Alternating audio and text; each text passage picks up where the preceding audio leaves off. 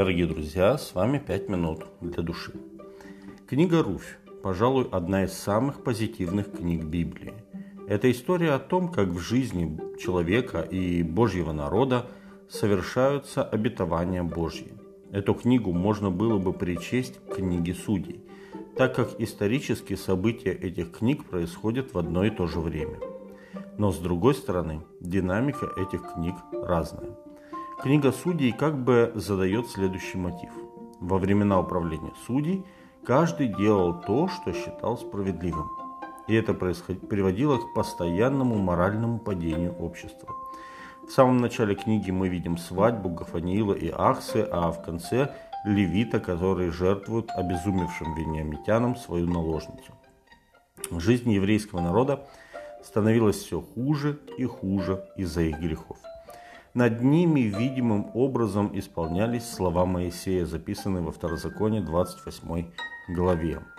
«Предаст тебя Господь на поражение врагам твоим, будешь рассеян по всем царствам земли, с женою обручишься, и другой будет спать с ней, дом построишь, и не будешь жить в нем, виноградник насадишь, и не будешь пользоваться им. Пришелец, который среди тебя – будет возвышаться над тобой выше и выше, а ты опускаться будешь ниже и ниже.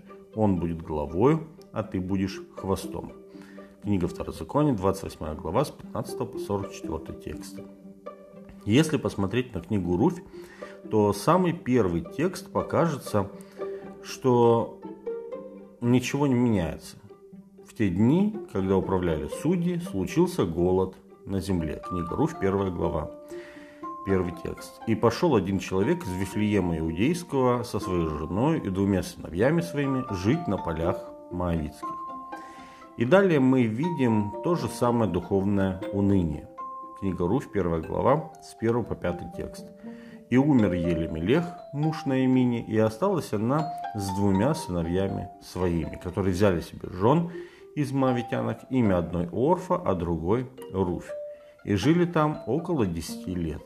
Но потом и оба сына ее, Махлон и Хелион, умерли, и осталась та женщина после обоих своих сыновей и после мужа своего.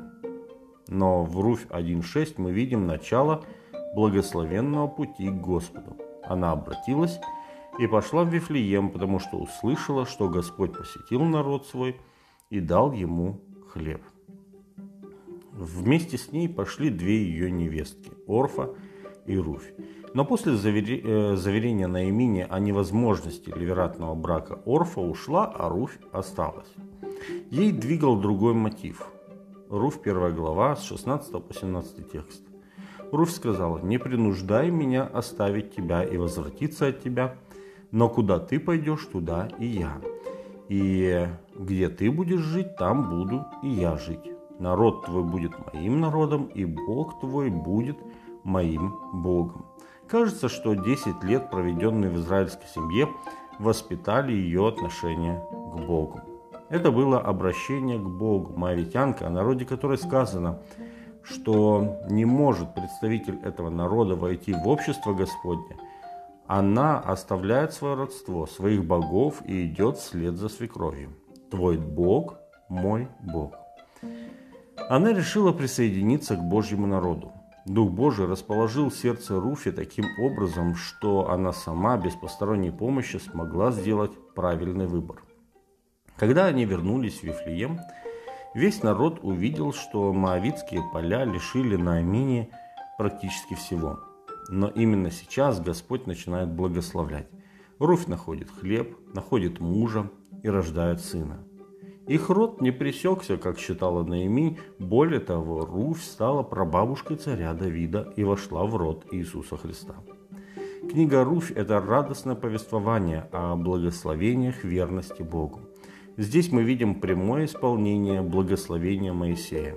Второзаконие 28, 1, 2. «Если ты будешь слушать гласа Господа Бога твоего, тщательно исполнять все заповеди Его, которые заповедую тебе сегодня, то Господь, Бог твой, поставит тебя выше всех народов земли, и придут на тебя все благословения сии, и исполнится на тебе, если будешь слушать гласа Господа, Бога твоего. С вами были «Пять минут для души».